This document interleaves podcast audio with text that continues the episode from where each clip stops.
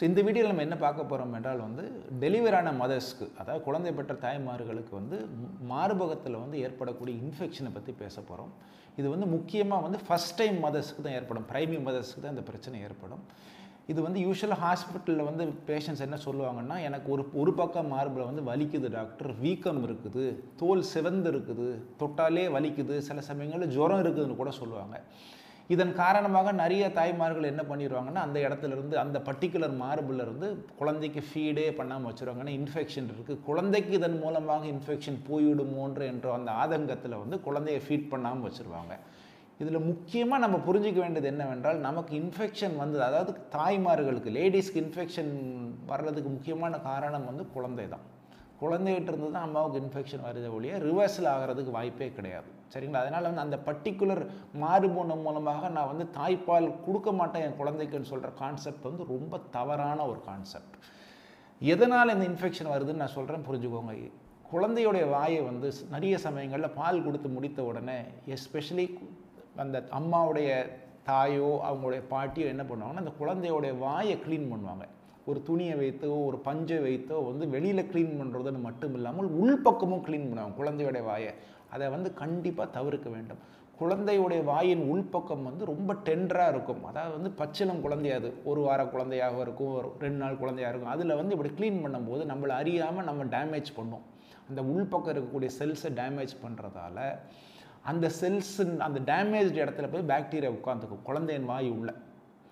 அந்த வாயை வைத்து குழந்தை தாய்ப்பால் குடிக்கும்போது தாய்க்கு அந்த ஃபஸ்ட் டைம் பிரைமி மதர்ஸ்க்கு வந்து நிப்பிள் கிராக்ஸ் என்ற ஒரு பிரச்சனை வரும். காம்பில் வந்து அந்த தோலில் வந்து சிறிய வெடி வெடிப்புகள் ஏற்படலாம் காம்பில்.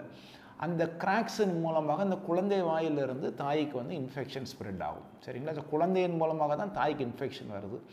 அந்த இன்ஃபெக்ஷன் வந்து பிரெஸ்ட்டில் ஈஸியாக எதனால் அதனால் எஸ்டாப்ளிஷ் பண்ண முடியுதுன்னா தாய்ப்பால்ன்றது நல்ல கல்ச்சர் மீடியம் ஸோ அந்த கிருமிகள் வந்து அந்த தாய்ப்பாலில் நல்லா வளரும்.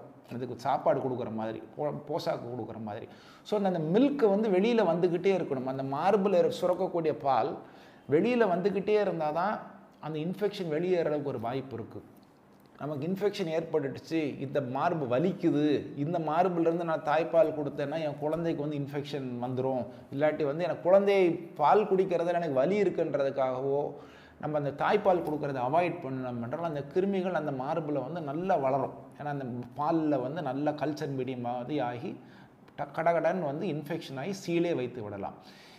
நம்ம இன்னொரு விஷயம் புரிஞ்சுக்கணும். எந்த சைடில் நம்ம பால் கொடுத்தாலும் இடது பக்கமாக இருக்கட்டும் வலது பக்கமாக இருக்கட்டும் ஒரு ஹார்மோனல் மெக்கானிசம் மூலமாக அது உடம்பில் இருக்கக்கூடிய அந்த ஹார்மோன்ஸ் வந்து இரண்டு மார்புக்கும் போய் பால் சுரப்பதை கூட்டும். சரிங்களா? ஸோ வந்து நான் ஒரே பக்கம் தான் தாய்ப்பால் கொடுப்பேன் இன்னொரு பக்கம் கொடுக்கவே மாட்டேன்னா ஒவ்வொரு தடையும் இடது பக்கம் தாய்ப்பால் கொடுக்கும்போது வலது பக்கத்தில் இருக்கிற மார்பலையும் பால் சுரந்து வெயிட் ஆகும். ஸோ அது டிப்பிக்கலாக தாய்மார்கள் சொல்லுவாங்க இடது பக்கம் மார்பு வந்து எம்டியாக இருக்குது டாக்டர் வலது பக்கம் மார்பு ரொம்ப ஹெவியாக இருக்குது இன்ஃபெக்ஷன் இருக்கிறத நான் பால் கொடுக்காம வச்சுருந்தேன் ரொம்ப ஹெவியாகி ரொம்ப வலி ஜாஸ்தியாகுதுன்னு ஸோ அதை முக்கியமாக நம்ம தவிர்க்கணும். ரெண்டு பக்கமுமே மார்பில் பால் வெளியில் போனால்தான் அந்த இன்ஃபெக்ஷன் ரிஸ்க் நமக்கு குறைவு. இன்ஃபெக்ஷனே ஏற்பட்டிருந்தாலும் அது வெளியேறதுக்கு ஒரு வாய்ப்பு நம்ம கொடுக்குறோம். ஸோ முக்கியமான இது வந்து வலி இருந்தாலும் சரி ஜுரம் இருந்தாலும் சரி ஆப்சஸே ஆனாலும் சரி குழந்தைக்கு பால் கொடுத்து கொண்டே இருக்க வேண்டும். இன்னொரு காமன் கம்ப்ளைண்ட் என்ன? குழந்தை வந்து குடிக்க மாட்டேங்குது. அந்த பக்கம் காம்பில் வந்து குழந்தைக்கு பால் வரல. ஸோ குழந்தை குடிக்கலன்னு சொன்னால் நம்மளாக அந்த பாலை வெளியேற்ற வேண்டும். செல்ஃப் எக்ஸ்ப்ரெஷன் பண்ணி அந்த பாலை வெளியில் ஏற்ற முடியும். கையை வச்சு எக்ஸ்ப்ரெஸ் பண்ணுறது வலி இருந்தால் அதற்காக வந்து பம்ப் இருக்குது பிரெஸ்ட் பம்ப்னு விற்கிது அந்த பிரெஸ்ட் பம்பை வைத்து அந்த பாலை உறிந்து குழந்தைக்கே கொடுக்கலாம். குழந்தை குடிக்காத பட்சத்தில் டிஸ்கார்ட் பண்ணலாம். இந்த பிரெஸ்ட் பம்ப்ன்றது மேனுவல் பம்பும் இருக்குது மோட்டரைஸ்ட் பம்பும் இருக்குது ஸோ அதை நம்ம கைனகாலஜியில் டிஸ்கஸ் பண்ணோம்னா அவங்க யூஸ்வலாக இதை ஏற்பாடு பண்ணி கொடுப்பாங்க பேஷண்ட்ஸ்க்கு அதன் மூலமாக அந்த பாலை வெளியேற்றி கொண்டே இருக்க வேண்டும். நிறைய சமயங்கள் ஆன்டிபயோட்டிக்ஸ் போட வேண்டிய ஒரு சூழ்நிலை வரும். இதை நம்ம சரியாக பண்ணினோம் என்றால் இந்த இன்ஃபெக்ஷனை வந்து நம்ம கண்ட்ரோல் பண்ணலாம். கண்ட்ரோல் ஆகிவிட்ட பட்சத்தில் வந்து வேறு எந்த பிரச்சனையும் இல்லை. சிலருக்கு வந்து இதை சரியாக பண்ண முடியாமலையோ ஹாஸ்பிட்டல் வருவதை ரொம்ப டிலே பண்ணாலும். ஸோ வந்து நான் பிரெஸ்ட்டை எம்டி பண்ணாமல் ஆன்டிபயோட்டிக் மட்டும் போட்டு சரியாயிரும் நினச்சிக்கிட்டு இருக்கிற பேஷண்ட்ஸுக்கு யூஸ்வலாக இன்ஃபெக்ஷன் ஜாஸ்தியாகி மொத்தமாக சீல் வைத்து விடலாம். அந்த மாதிரி சீல் வைத்து ஜுரம் வரக்கூடிய பேஷண்ட்ஸுக்கு வந்து நிறைய சமயங்கள் அறுவை சிகிச்சை தேவைப்படும். அறுவை சிகிச்சை வந்து அந்த சீலை வெளியேற்றக்கூடிய ஒரு அறுவை சிகிச்சை தான். சிம்பிள் சா சர்ஜரி தான். ஆனால் அந்த பர்டிகுலர் சமயத்தில் ஒரு பெரிய சர்ஜரி மாதிரி இருக்கும். நிறைய குழந்தை பிறந்த முடித்திருப்போம். சிசேரியன் செக்ஷன் நடந்திருக்கும்.